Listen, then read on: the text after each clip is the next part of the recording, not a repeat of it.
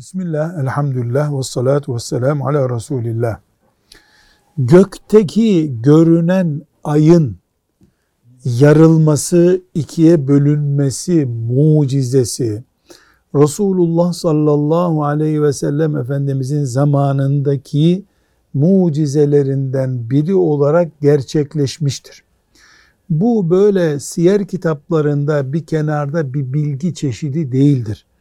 Müslümanların ta o günden bugüne kadar Peygamber Efendimiz sallallahu aleyhi ve sellemin mucizelerinden biri olarak bilip inandıkları bir şeydir.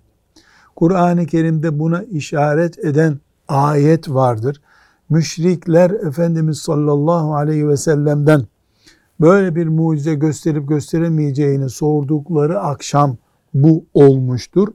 Böyle bir vakıa ayın gökte ikiye bölünmüş görüntüsü ümmeti Muhammed'in inandığı Kur'an'a dayanarak Peygamber Efendimiz sallallahu aleyhi ve sellemin bilgilerine dayanarak inandığı gerçeklerdendir.